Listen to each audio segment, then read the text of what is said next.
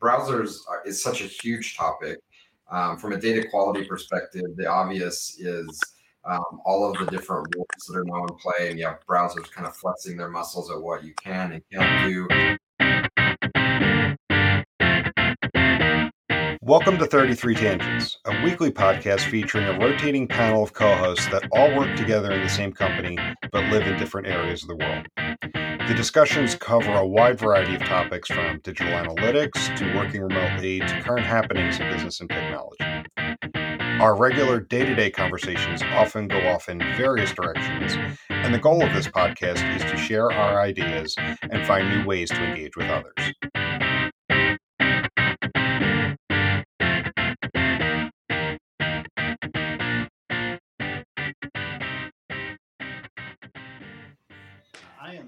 Excited. Yeah, this is going to be fun. And one of the things Eric and I were, were talking about when we uh, when we caught up a bit two weeks ago was we were, we were joking around having almost like a, start off the conversation like, "What are you drinking?" We were. I was trying to for for my uh, for my uh, podcast. I wanted to make sure that I had some sort of uh, little shtick. So I was asking Jim, and Jim had some ideas, and he was saying, "What are you drinking?" is is a good one. Have you have you noticed that I, my mug rotates every week? I have. I have. I have. I wonder if people are going to start catching on. I got apparently I have a large collection of uh, mugs in the in the cupboard, so I'm going to have to have its own my own dedicated coffee mug cupboard at uh, some point. By the way, Jen, I think is super jealous because I mentioned to her we were jumping on to record a podcast with Eric. She's like, "Oh, he's so awesome! Tell him hi." I love Jen. The other day, uh, she posted something about a Charles issue she was having, and she's usually the one helping me, but I jumped in and said it's probably going to be uh, some sort of a plug-in, and she's like, "Yep, you're right. It was a plug-in." VPNs will do it to you every time, and VPN plugins are really bad about that. I've mm-hmm. given up on trying to use Charles. I for some reason I can't make it work for me anymore. I used to have a setup where it was so good, and then something happened. I'm like, no, I just don't have the patience to figure oh, it out. Phone with me. I'm a Charles whisperer, man. Are, are you? Fix it. Yes, I can fix it. so Char- so Charles Whisperer, and what what what's the other topic? Data exorcist.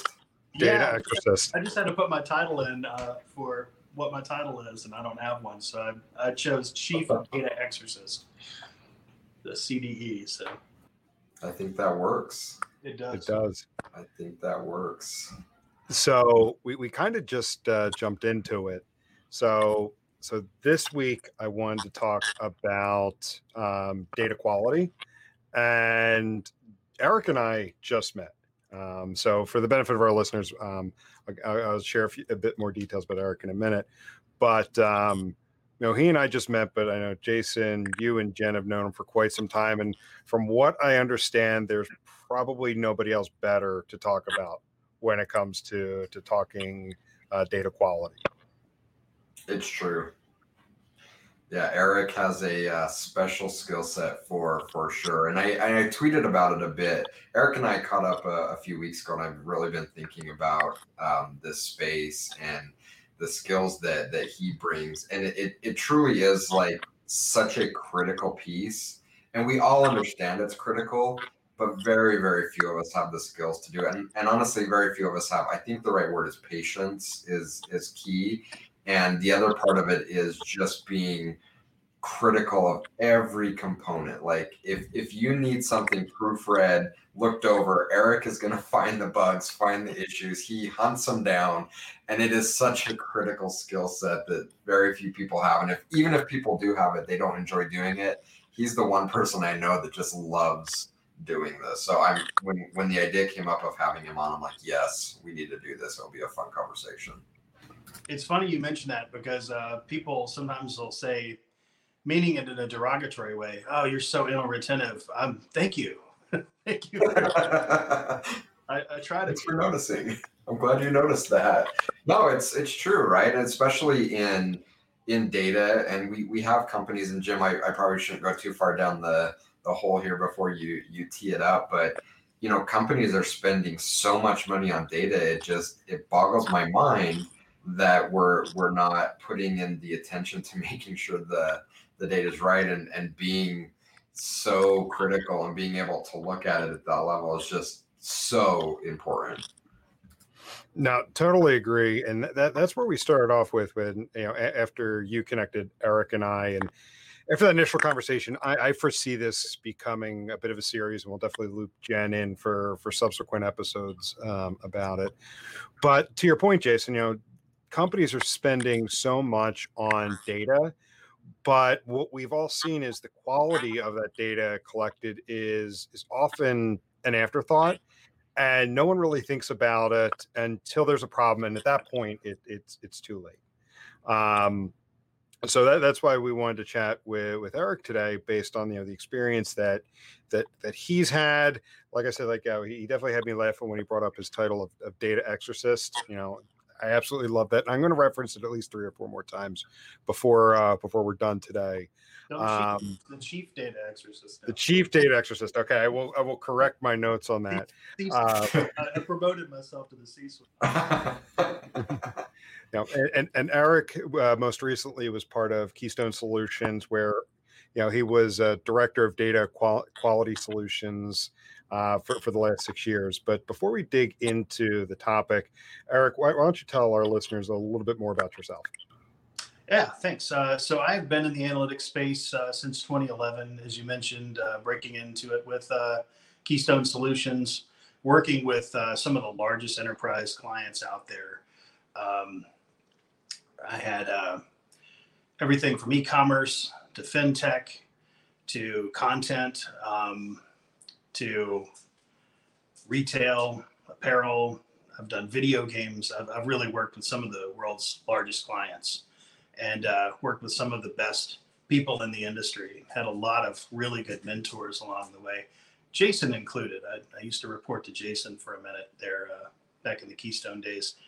Um, so, yeah, I've uh, I've always been focused on data quality. I've always been kind of the janitor, the cleanup guy that comes in at the end and uh, makes sure that everything's uh, that that was going to be implemented was done correctly and without error. And uh, just uh, make sure that that uh, we do have a solid data integrity uh, foundation.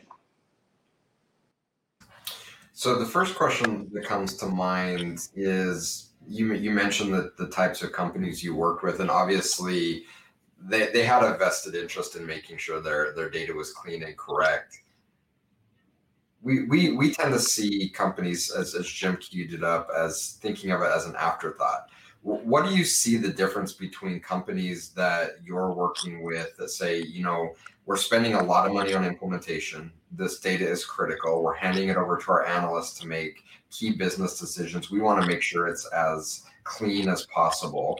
What's the difference between those companies from a from their state of mind versus the companies are all you won't we'll throw it on the page. If it breaks, it breaks, we'll address it then. Or they may not even think about it until something breaks and then someone alerts them and they've now already made decisions, they've published faulty numbers and it's an afterthought. What what's the major difference between those two types of companies that you see? Well, I see a lot of times, uh, as you mentioned, you've got folks that'll just throw it out there and see what happens. Um, sometimes, to my horror, I'll see that companies will actually plan break fixes. We'll go ahead and release the the, the analytics updates, and then come along a week or so after, once the uh, reporting's starting to flow in, and we'll clean up any issues that we've had. You know, as you guys know, by then the scars are already on the on the data. Um, the time to make sure the data quality is good is before it goes in. Uh, if you if you wait till uh, it's been released, um, some folks who think maybe it's just a blip on the radar and then we'll fix it later. Um, I, I always say those companies are kind of doing it wrong. Um, they they need to have a solid strategy ahead of time, and they don't play catch up. And that's what I see companies who invest in the actual program management around data quality, where uh, it it's an integral piece of the overall um, resources. I hate that word resources. I know you you rail against it as well, but in terms of people, uh, that you place a lot of importance on actually having a data person, such as myself, or someone who goes in and uh, is able to look at what the business requirements say, look at what's been implemented, look at uh, you know, what's on the page, preferably in a lower level environment or multiple lower level environments. Um, throwing some process around that where before it gets promoted into uh, into production, they've got a, uh, a seal. They'll seal off all of the uh, the the development cycle stops. We get some quiet code in place, test the heck out of it, and then once it's as clean as it can possibly be, or all of the bugs have been identified and triaged and fixed however however they want to do it or accepted as bugs that will will put off into the future. Um, you know once that has been done then you promote it into production and it doesn't stop there. Then you have to go back in and make sure that everything made it in correctly. And um, i find that the companies that do it that way that have a very lockstep um, promotion of code uh, tend to do it a whole lot better.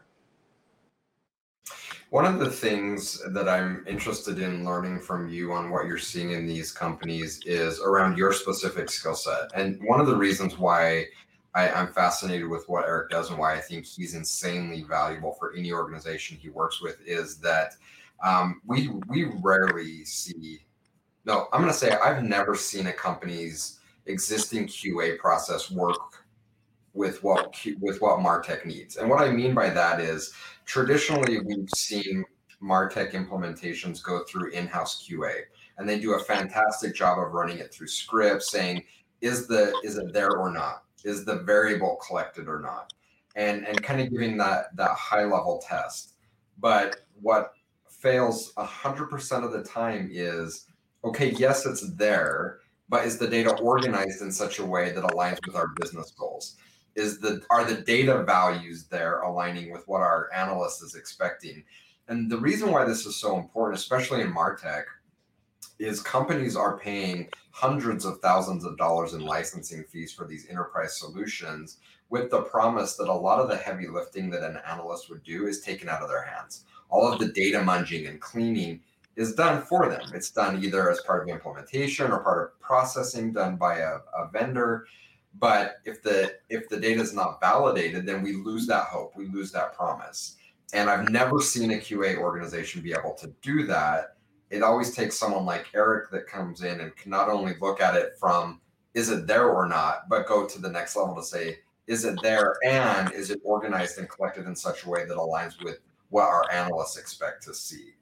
Um, have you seen something similar?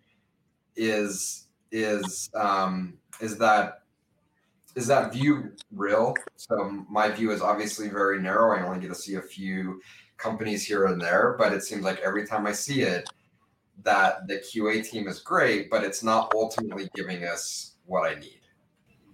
Right. Uh, great questions, great insights. Uh, you're absolutely correct. That's what I've seen as well.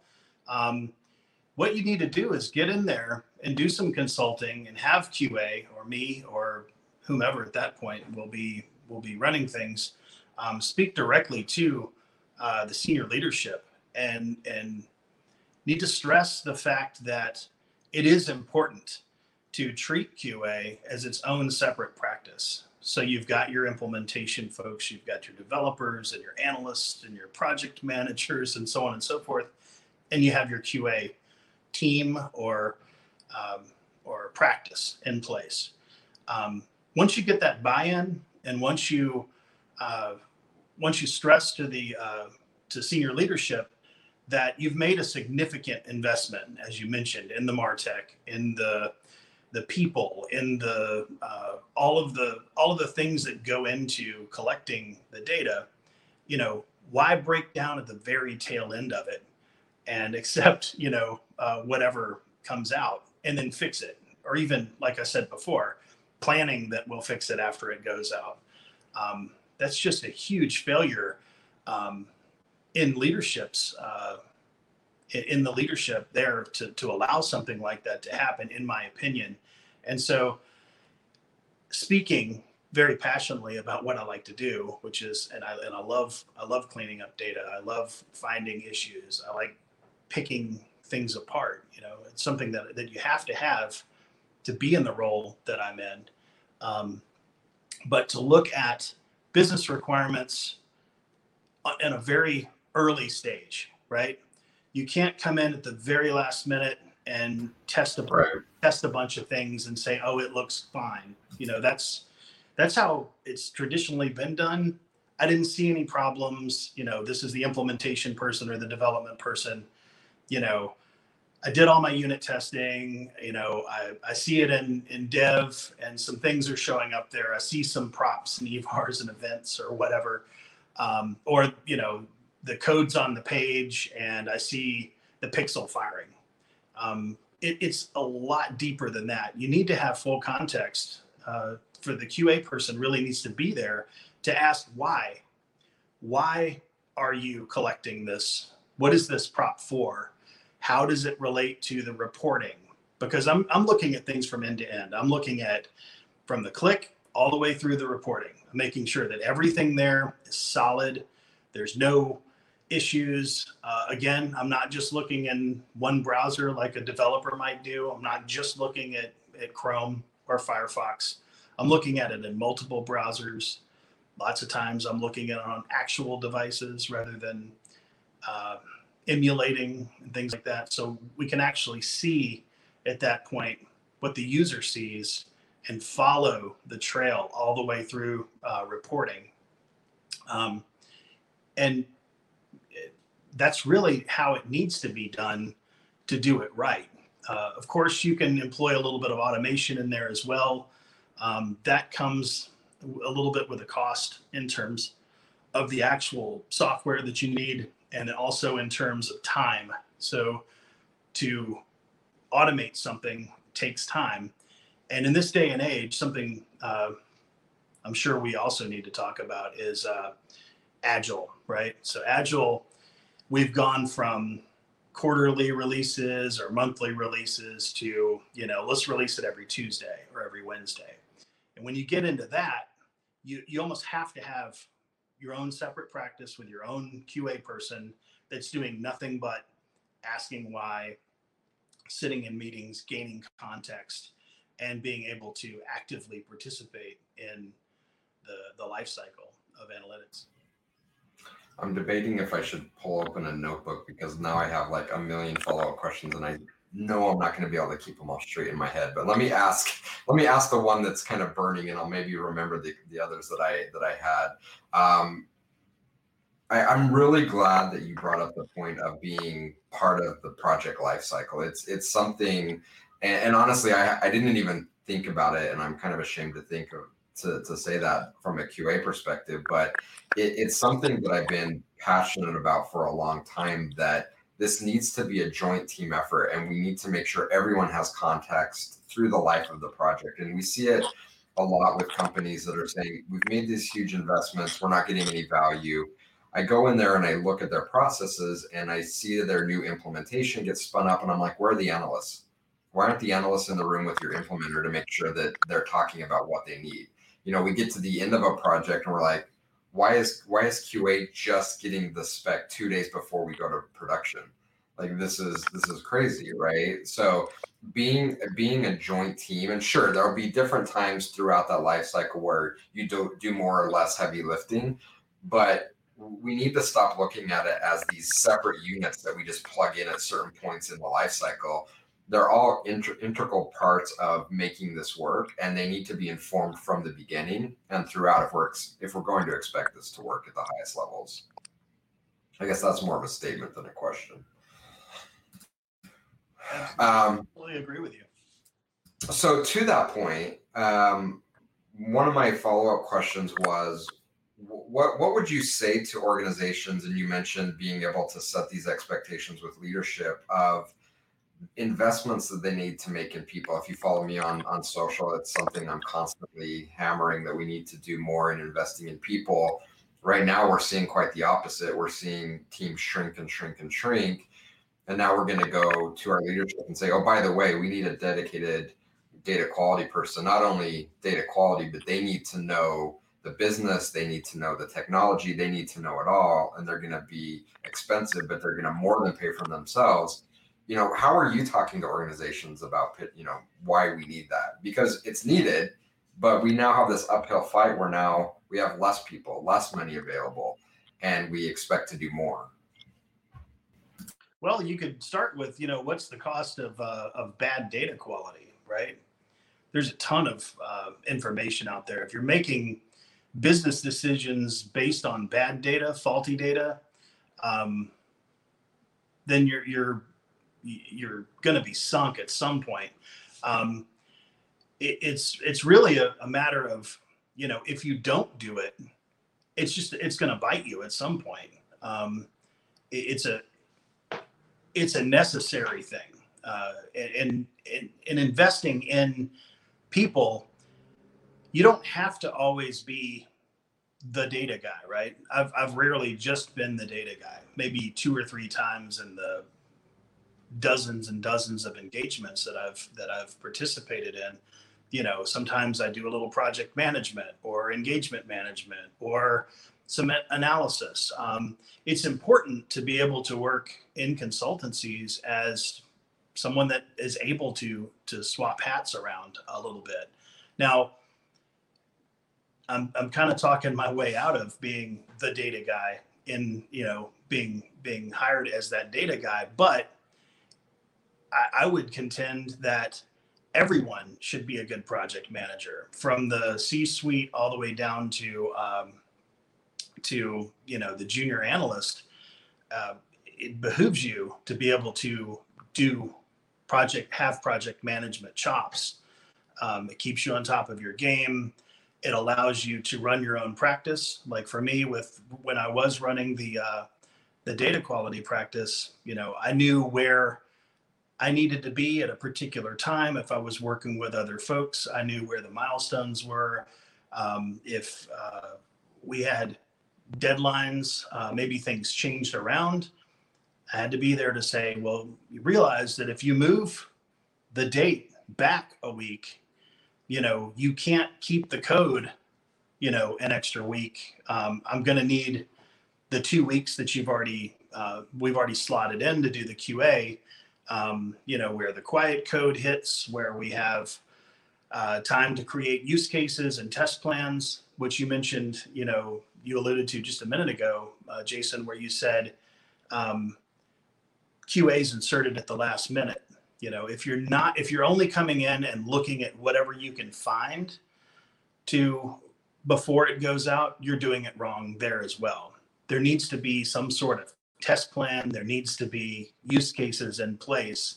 Um, furthermore you need to make sure that you save your artifacts from those tests because if you don't have that and somebody comes along later and says why didn't you catch this?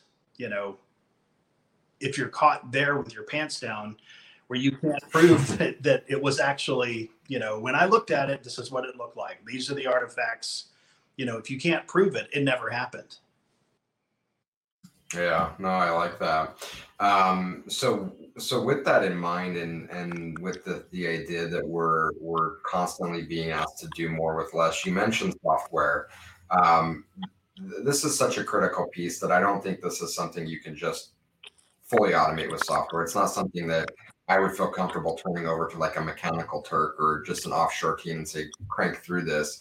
But uh, as an expert in the space, do you find that there are tools available to you that help make you efficient that you can use to automate pieces or provide efficiencies in your practice um, looking at data quality? Sure. I mean, you can employ simple Selenium scripts um, to run through um, say a sales funnel or something like that where if you have to do something over and over signups registrations things like that assuming that you have already worked with uh, some front end folks where they give you dummy data uh, which is critical. If you have to actually sign up every time as yourself obviously you won't be able to do that. Uh, so there are a few prerequisites around using uh, automation any automation. It could be Observepoint or some similar tool like that, DataTrue, for instance.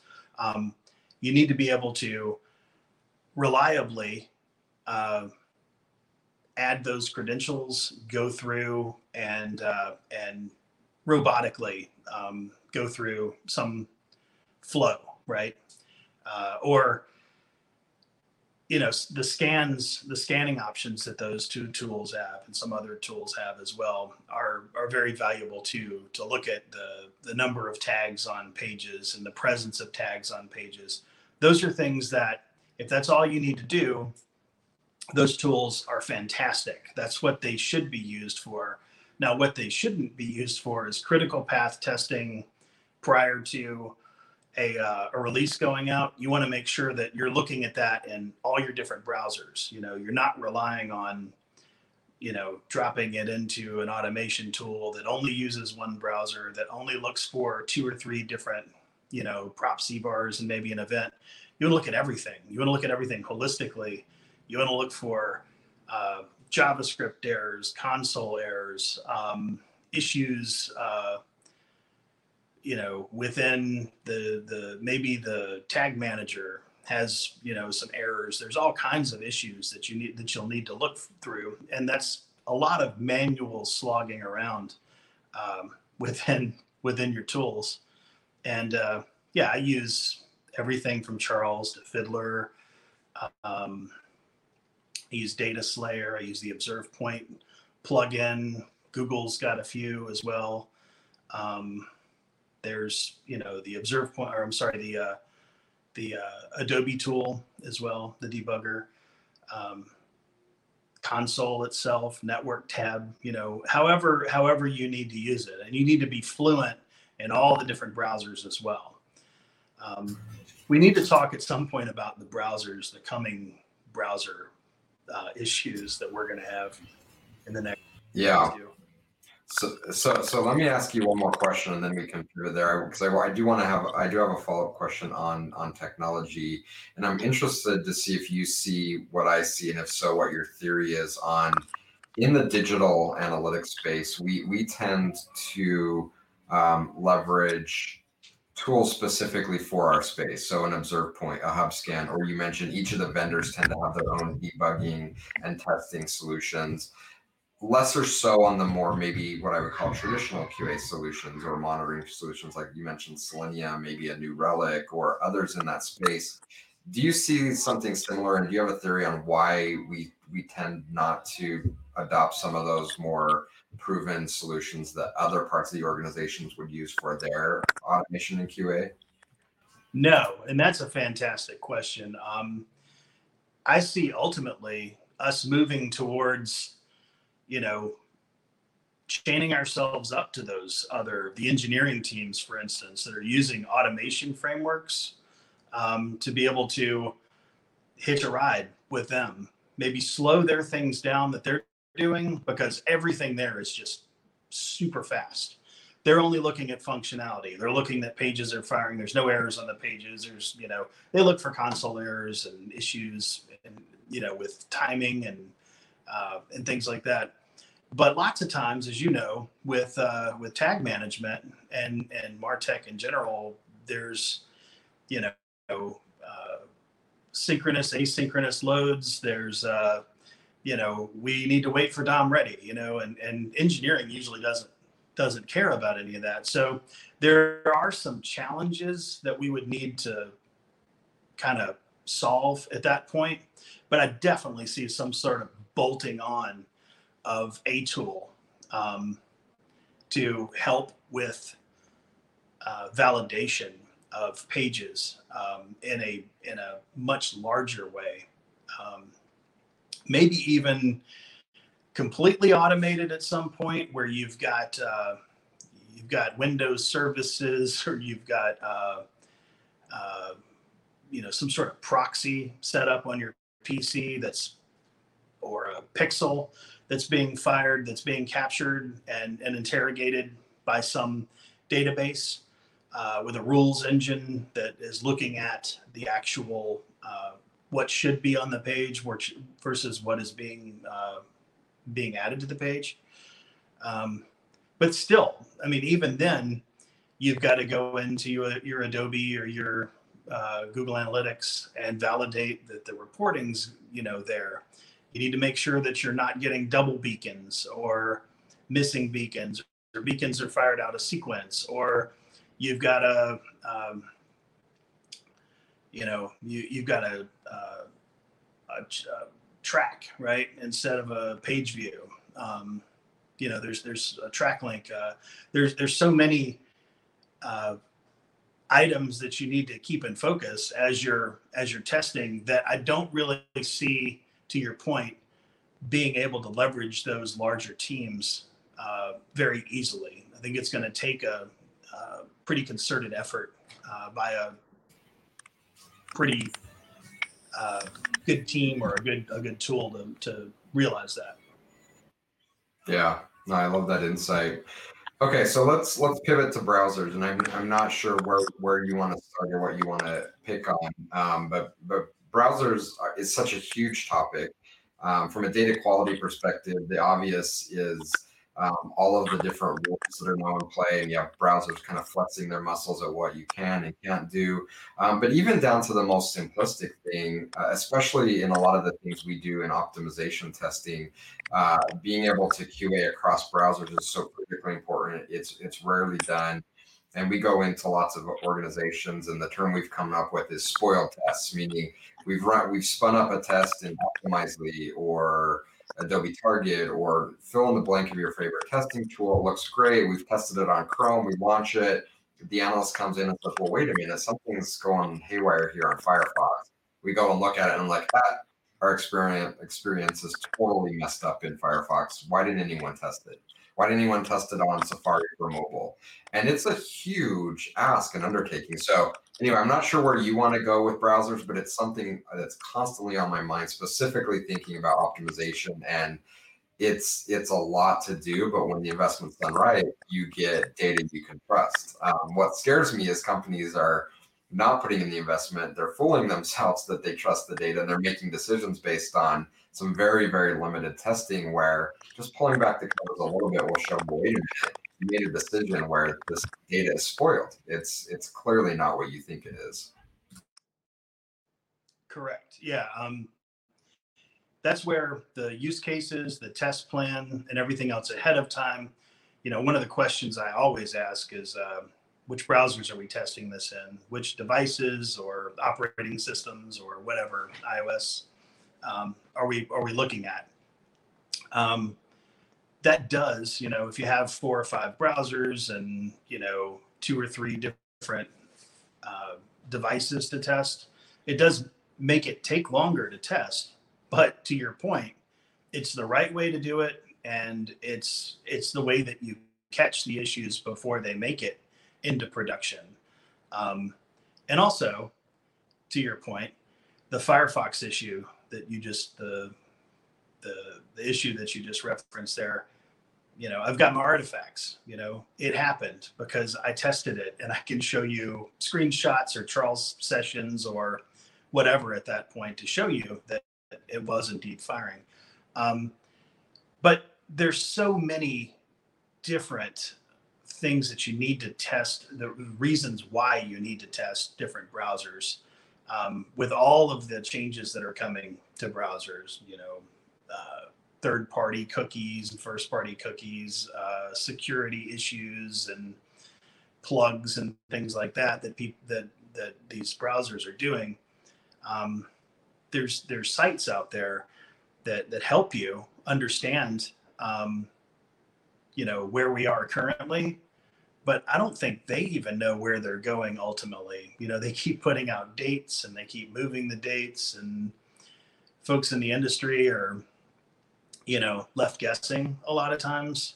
Um, it, it really, for that reason, makes it more important that you're testing all of the things in all of the browsers all of the time. Um, if you're not, then you should be. So, so two follow up questions to that. One, how do you stay up on it? As as you mentioned, like there's so much influx with the different browsers. It doesn't seem like there's any real uh, consolidation between them as far as what's in play, what's not, what rules are valid versus what not. Um, and then the second question is, um, how do we test across all those browsers? And is it is it feasible or or are you looking or are you advising clients to look at the data and say well let's at least prioritize and look at your top x percentage of traffic by browser by version and we'll focus there. What what's kind of your strategy when it comes to that? So in order to keep up on things it's reading blogs it's reading um, you know some of the key influencers you know in the space um, staying up to speed Twitter, LinkedIn, things like that. Um, you know, I've got in my emails, I have some uh, some alerts set up for Chrome and Firefox and Edge and you know all the different browsers, iOS and Android and everything else uh, in place to be able to try and stay abreast of those. The the cookies as well. Um, there's a lot of folks. Uh, you know thought leaders out there that I follow um, to get that information. Also, you know the folks that I work with, I ask questions if if I'm on the phone and we're talking about some you know cookie issue. You know, while we're waiting for five minutes ahead of a meeting or after a meeting, I may pick their brain about it. You know, I've been fortunate enough to work with a lot of really smart people. So, you know, look at those folks and ask those folks uh, direct questions around it and, and figure things out. I've also got a lot of really good friends in the industry and, uh, you know, don't stay idle. Always, always be looking at for uh, the changes that are coming.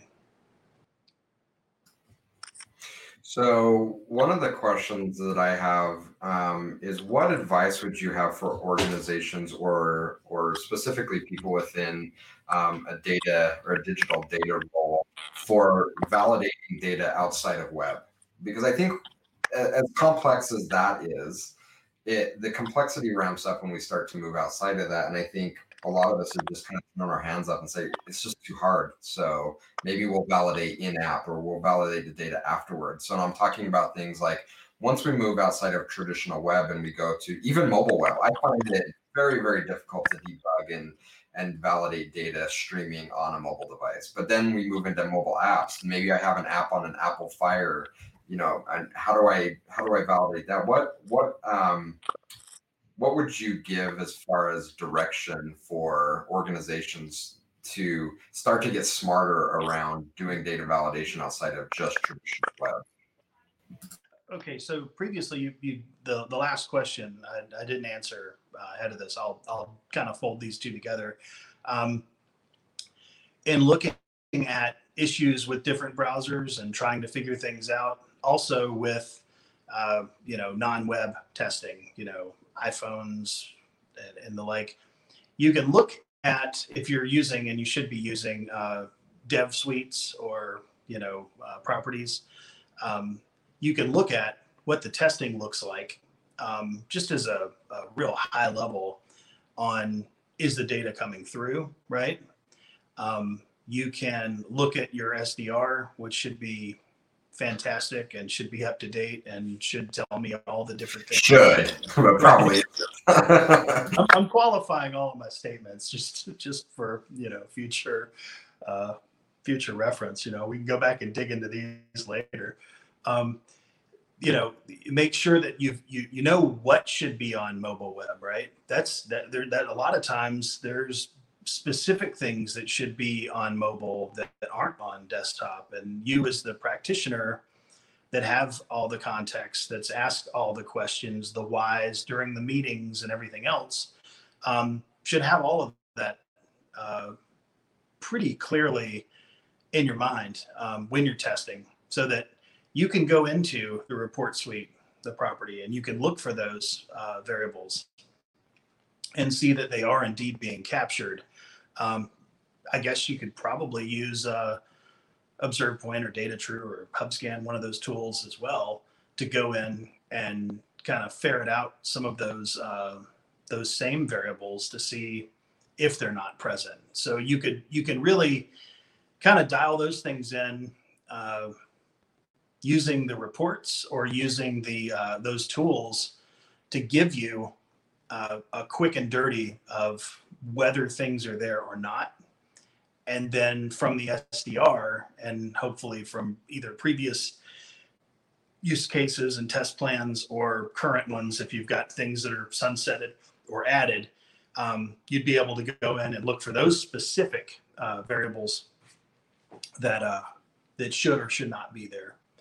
Um, that's that that's really it. I mean, if you've got uh, you know if you're testing TVs, smart TVs, and things like that, you know, I've I've actually uh, I think it's been a while, but I've actually run uh, a, uh, a, an emulator or simulator on one of those as well. I forgot which I forgot where I found it, but I found a tool online. Uh, take it with a grain of salt, whether it's going to work or not. But in the future, you're going to be able to, uh, you know, proxy those things through Charles Fiddler, one of those tools, and and do the same thing. You mentioned Amazon Fire. I'm not familiar with uh, with what you were. Have you tested using Amazon Fire before? I haven't. I was just I was uh I was doing a workout on my Amazon Fire TV and I'm I'm like I imagine there's a lot of data streaming through this. I'm wondering how they're validating it. Right. So yeah, I haven't personally though. So but I know it's there. Like on my, uh, I've got a, I've got a smart TV. It's not an Apple TV. I probably should get one, um, but there's no way to uh, to get into the proxy there. Otherwise, you just chain it to Charles and see what you get, right?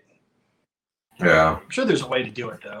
Um, but all the uh, the non-web uh, stuff that's out there, um, tablets and phones and and the like, uh, you can easily chain it up through uh, through Charles and see all the traffic that's going through there. And that's actually the right way to do it. There are emulators, so you can use Xcode, which is an actual uh, you're actually running the device on your Mac.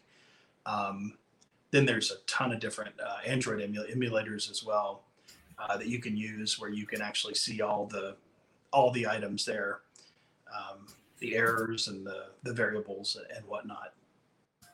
I like to imagine you have some kind of a virtual testing lab set up where you have different setups and emulators and OSs and browsers. Like as a as a data quality person, I imagine that's critical to have all of that organized in some way. How, how do you what's your setup so that that is efficient to be able to test across um, different um, browsers and OSs and emulators? Is is it something you set up unique for each experience, or do you have kind of a a base setup. Well, this is my testing lab, and these are my tools I have available.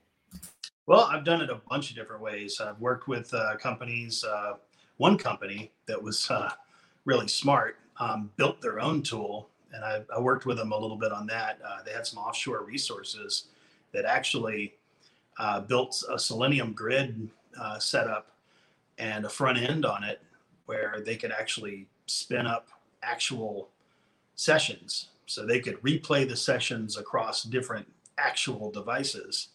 Um, that and that was back in 2014, so it's been, it's been a minute for that, but they did it they did it right, and uh, it was fantastic. It was a fantastic uh, uh, thing to be a part of. Um, uh, but virtual machines, so you can do virtual PCs um, easily running Charles and all of your uh, your browser tools that you use and, uh, and, and, things like that. Um, so virtual PCs, I've had different PCs with different operating systems. Um, so I could run, you know, an older version of IE, for instance, um, you know, different versions of, uh, of Chrome. Um, and then you can use, I hate to use them, but you can use emulators. So you can emulate on, uh, on Chrome, you can emulate on Edge, different browsers. Uh, not the right way to do it because you've got the JavaScript running through, you know, it's not the it's not the native JavaScript engine. Um, it really just depends on how in depth you need to get with a client and and speaking with them. You know, the last client I was with, uh, they're setting up their own uh, QA lab to some specifications that I helped them with using. Yeah, I, I think that I, think that would be extremely valuable for every company. I think there's a, a huge value to someone like you coming in and saying, "Hey, let me help you set up your your lab, virtual or otherwise." I, I don't know what the current state of things are, and when my only real experience with it. Uh, so I started my career out working in IT in the early 2000s, and we had a literal physical lab. Like you would walk down the hall into this room and it had Macs and PCs and all these different computers with different configurations. And we would literally sit at them and test our software on each of these different computers. I'm sure it's much more virtual now. Um, and, and maybe again, the traditional QA teams have a, a view of how to do that. I, I think we can all say from experience that Martech teams don't. I think there would be huge value for someone like Eric coming in saying, "Hey, let me set up your help you set up your virtual lab. At least give you the right setup and tools so you can you can do this the right way. Absolutely. Um, so we worked with BrowserStack um, a little bit as well. Um, BrowserStack using real browsers. Um, uh, there, there's a bunch of different ways to go at it. It really depends on um, how in depth the company wants to go. Um, if they want to test on all the current browsers, or if they want to go back a few versions, um, that's when you start getting into i guess the easiest way would be virtual pcs um, so you can just keep a pc that's a, a couple couple months back and and not update it and just maintain that. But yeah i've been where you were uh, back in the early 2000s there was there was a lab that we set up at a telecom uh, company here. And uh, we had all the pcs with all the different uh, operating systems and whatnot with norton ghost back in the day, where you just you'd reset it and you'd have a fresh PC uh, for UATs. We did a lot of UATs that. Yeah, Jim, jump in. No, I've I've just been enjoying listening. So uh, um, I caught myself just kind of going with the flow and not actually preparing any questions. But uh, but Eric, there was something we we briefly talked about. So like, okay, let's hold off. Let's hold off. Let's not talk anymore about it until we actually talk uh, talk for real. And I'm the type of person that like analogies. I like to talk in analogies, but then also analogies help me make like the abstract, you know, much more tangible and real. And one of the things that you you and I talked about, like the the analogy you like uses, analytics is the caboose. You know, you think of the project, whatever you're deploying is a train, analytics is the caboose, and QA is the caboose trailer hitch.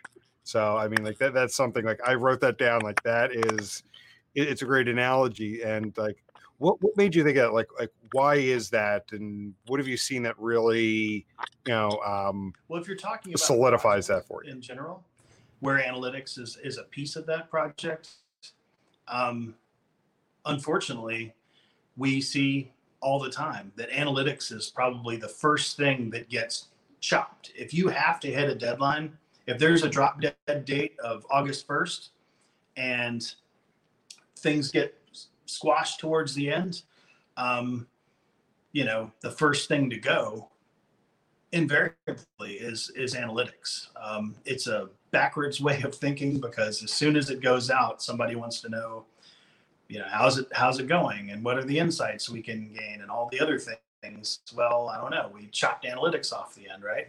Um, so analytics is at the very tail end of things, right? So hence the caboose. And then the hitch on the back of the caboose would be QA because QA has always been kind of like we're the janitor. We're, we're the we're the guy that comes and cleans things up and, and makes sure things are you know are as as good as they can possibly be. Um, but QA for for functionality QA is way ahead of even analytics. You know, analytics can can take a back seat to functional QA um, most of the time. Um, so analytics QA has to happen after after the analytics group goes in and does their thing. The implementation folks and the dev folks all uh, get their their stuff together.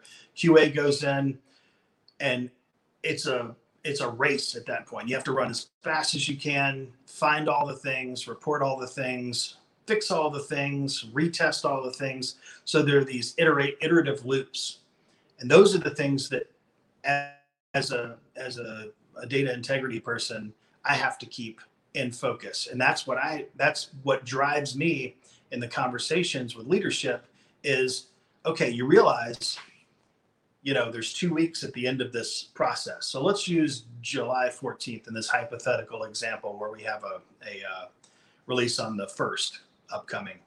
Um, if you're going to push that out to where we're going to get it a week ahead of time, I'm going to need to push it out to uh, August 8th to get all of the things done that I need to get done. Um, if you're changing things uh, within, you know, new functionality or uh, the project plan changes in some way, maybe they cut something out, they add something, that will necessarily affect analytics and that will necessarily affect um, the project plan that I have, the, the use cases and the test plan that I have. So the iterative loops at the end where I'm able to test, devs are able to fix, or implementation's able to, you know, do whatever uh, to, to fix whatever issues that are out there. Um, if I if I plan for three iterative loops to get clean data by the end of the cycle, if those get compressed to two, or God forbid one or none, which happens, um, the the messaging needs to be crystal clear to the leadership. There's a risk, you know. There's a huge risk at this point. Um, we're not going to be able to certify all of the things that you want certified because you're not giving us the amount of time, and that that needs to be that needs to be talked about way ahead of July 14th or whatever date we're on. That needed to be talked about in February or March, right? When we we're leading up, we're talking about working on the project. It, it needs to be something that is in scope uh, with with leadership that they that they they sign off on and they agree to. Um, if not, again, I use this a lot. If not, you're doing it wrong.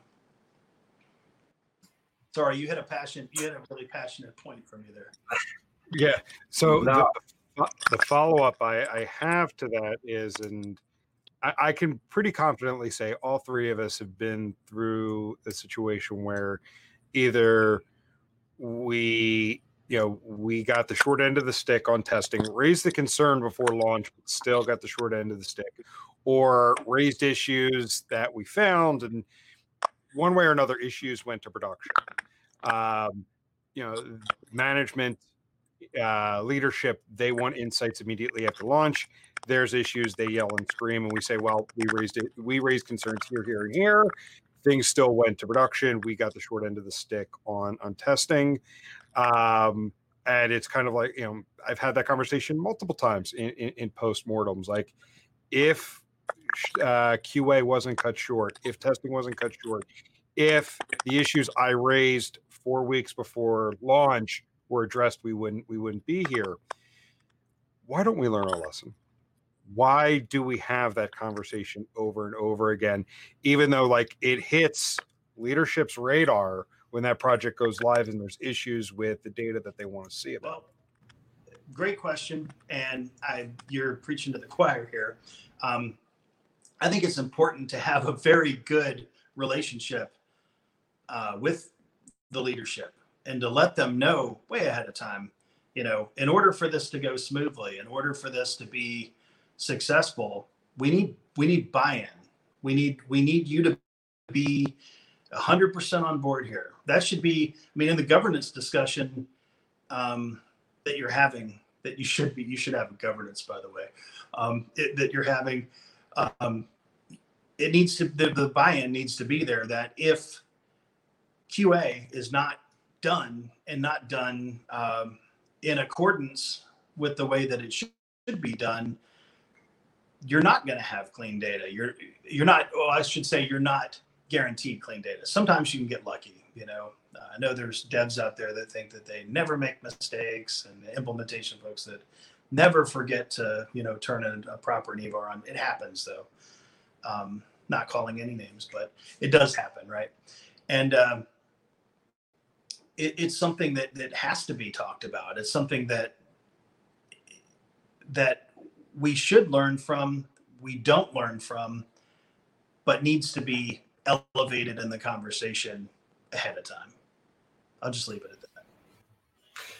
So let's wrap this up with a two-part question. The first part is when when thinking about data quality, what's something that you see that lots of organizations aren't doing and I want to stay away from using low hanging fruit or quick wins, but what's something relatively low level of effort around quality that organizations aren't doing, but would but would create a huge amount of value when it comes to data quality? That's question one.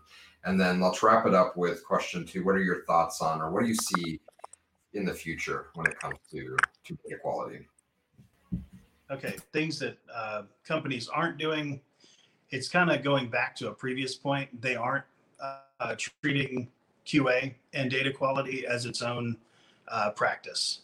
Um, you know, last company I worked for, we made uh, quite an impact with the, the clients that we that we had, and we were able to um, really lock them down in terms of uh, long-term strategy, which really helps.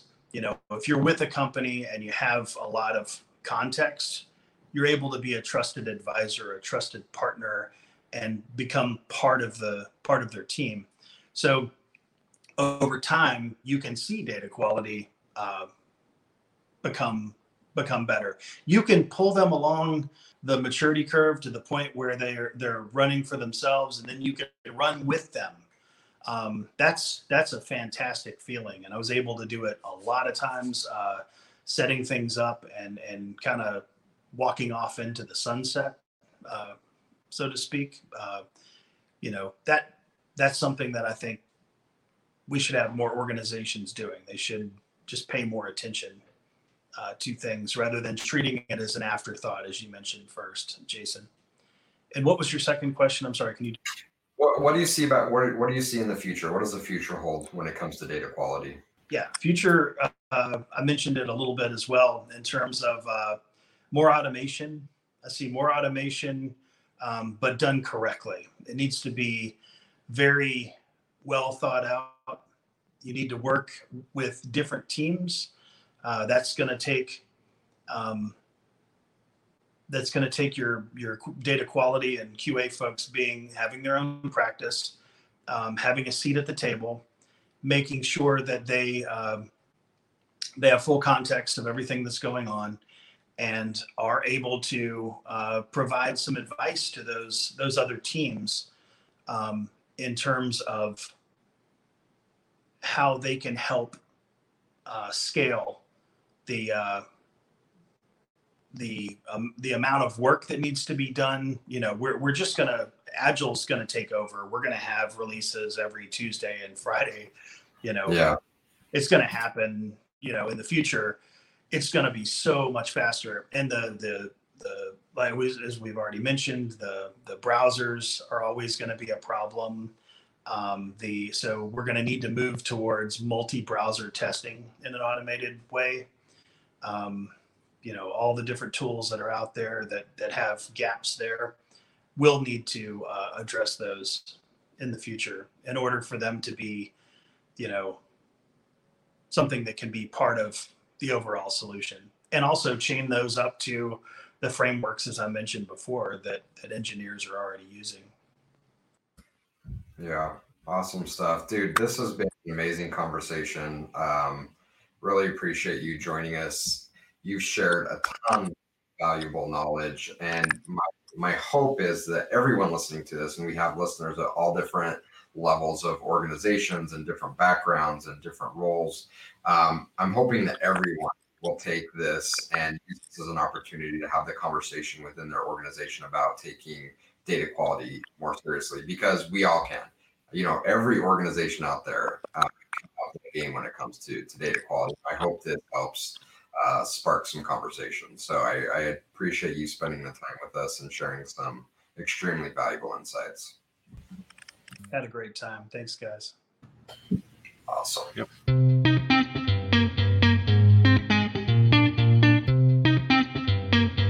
Thank you for listening to this week's episode of 33 Tangents. If you enjoyed what you heard, please rate and review the show on your favorite podcast aggregator so others can find us. If you would like to reach us, you can do so by emailing podcast at 33sticks.com or on the web at 33tangents.33sticks.com. 33 Tangents is a production of 33 Sticks, an analytics boutique.